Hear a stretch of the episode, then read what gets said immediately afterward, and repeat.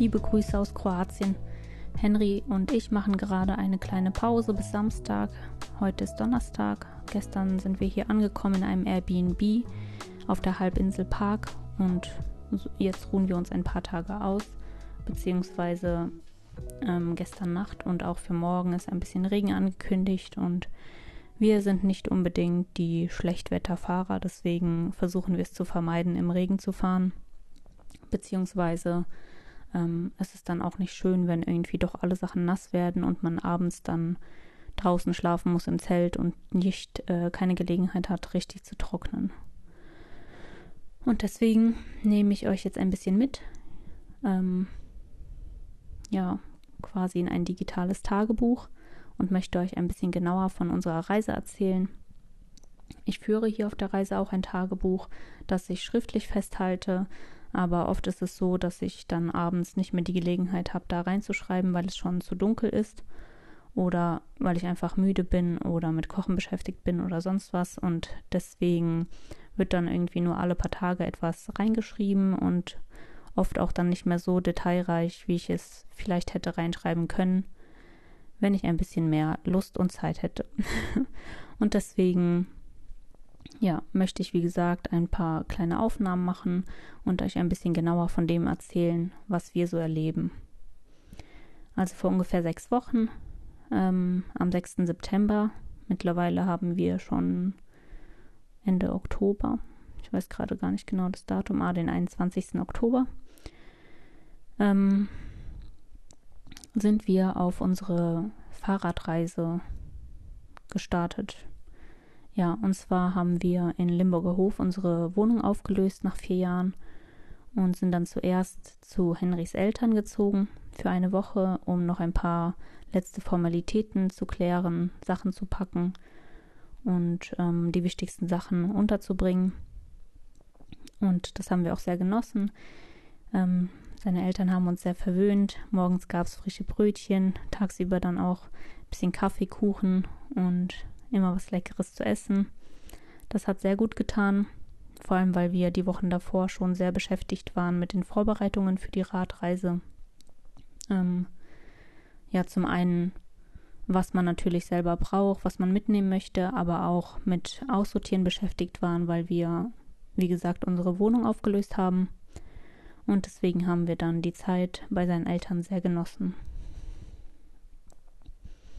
Am 6. September, einen Tag später sogar, als wir eigentlich vorhatten loszufahren, ähm, hatten wir dann endlich alles beisammen und sind in Ludwigshafen gestartet. Der erste Tag ähm, war jetzt noch nicht so mega aufregend. Wir haben ein bisschen Essen eingepackt, haben dann ähm, unsere ersten Versuche gestartet, an Benzin ranzukommen. Das hat in Deutschland nicht so gut geklappt. Wir haben einen Multifuel-Kocher dabei, um da auch etwas unabhängig zu sein mit dem Kochen.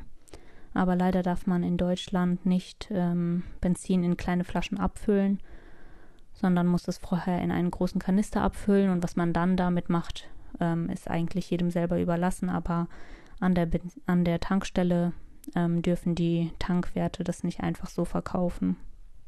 Und deswegen war unser nächstes erstes Ziel dann erstmal der Baumarkt in Speyer.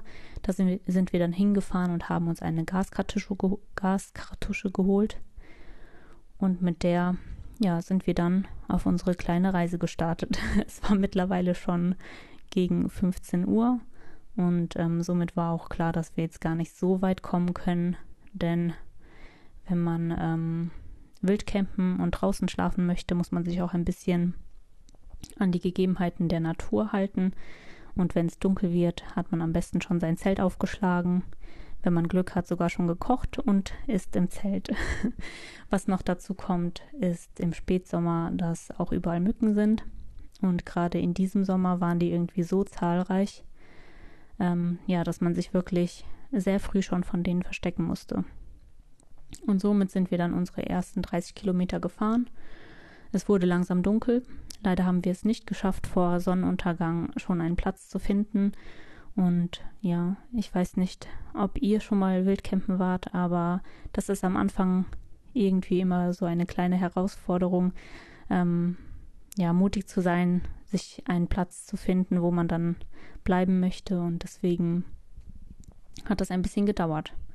Irgendwann, auch ein bisschen gezwungen davon, dass es immer dunkler wurde, ähm, haben wir dann abseits von ein paar Orten ähm, in der Nähe von einem kleinen Wald auf Feldern einen Platz gefunden, wo wir gedacht haben, okay, hier fühlen wir uns sicher, hier können wir unser Zelt aufschlagen. Und somit haben wir dann äh, umrungen von ganz vielen Moskitos ähm, versucht, unser Zelt aufzuschlagen. Das war übrigens ein sehr witziges Bild.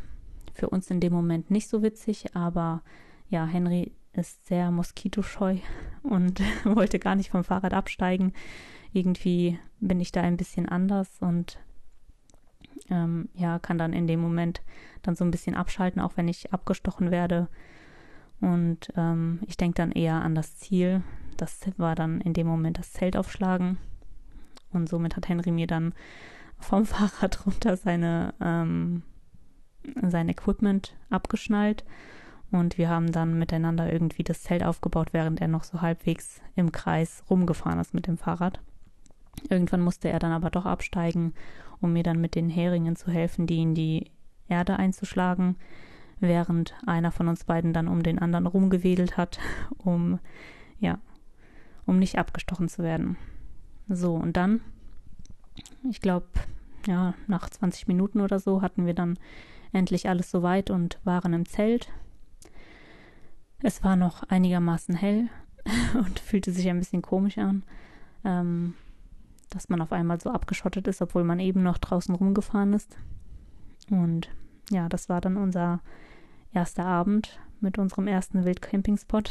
Wir lagen im Zelt, haben nichts gegessen, haben uns auch nicht getraut, nochmal rauszugehen, weil auf diesem Feld einfach so unendlich viele Mücken waren.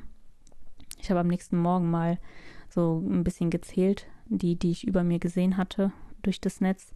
Das waren schon 60 Stück, die ich zählen konnte. Und dementsprechend könnt ihr euch vorstellen, wie abgestochen wir auch waren nach unserer ersten Nacht draußen. Es war übrigens schon so gegen halb acht, glaube ich, als wir im Zelt waren, also recht früh. Und ja, wir hatten uns an dem Abend ähm, tatsächlich nach ein paar Stunden nochmal rausgetraut, denn wenn es ein bisschen kühler wird draußen, dann verschwinden die Mücken auch wieder und man hat wieder so ein bisschen Luft zum Atmen. Ähm, in der Zeit haben wir uns dann schnell ein paar Süßigkeiten nochmal aus den Fahrrädern rausgenommen und ähm, genau, dann noch ein bisschen was genascht, Zähne geputzt und sind schlafen gegangen. Ja, am nächsten Morgen ging es dann weiter. Ähm, für die ersten Tage haben wir uns die Routen vor allem so geplant, dass wir die Rheinradwege genutzt haben, die offiziellen Eurovelos. Die sind immer sehr angenehm zu fahren. Die Strecken sind ähm, asphaltiert und gerade in Europa kann man echt super gut auf diesen Wegen fahren. Oft gibt es unterwegs irgendwelche Wasserstellen oder Gaststätten, Geschäfte, sodass man halt wirklich versorgt ist. Und dann ging es für uns weiter. Wir haben ähm, auch wieder nach wenigen Kilometern, ich glaube auch an dem Tag sind wir nicht so viel gefahren, einen größeren Spielplatz gefunden, der ähm, daneben ein paar sanitäre Anlagen hatte, was sehr gut war. Da konnte man sich dann nochmal ein bisschen frisch machen. Und somit sind wir dann einfach an diesem Ort geblieben. Der hat uns so gut gefallen. Wir hatten ähm, sehr gutes Wetter und haben uns dann schon gegen Mittag dazu entschlossen, einfach da zu bleiben und unter den Bäumen im Schatten ein bisschen auszuruhen von unserer ersten Nacht. Genau. Und so ging es dann weiter. Das waren auch schon unsere einzigen Tage in Deutschland. Danach sind wir nämlich ähm, direkt auf den Eurovelo nach Frankreich abgebogen. Ähm, und genau, dazu mehr in der nächsten Folge.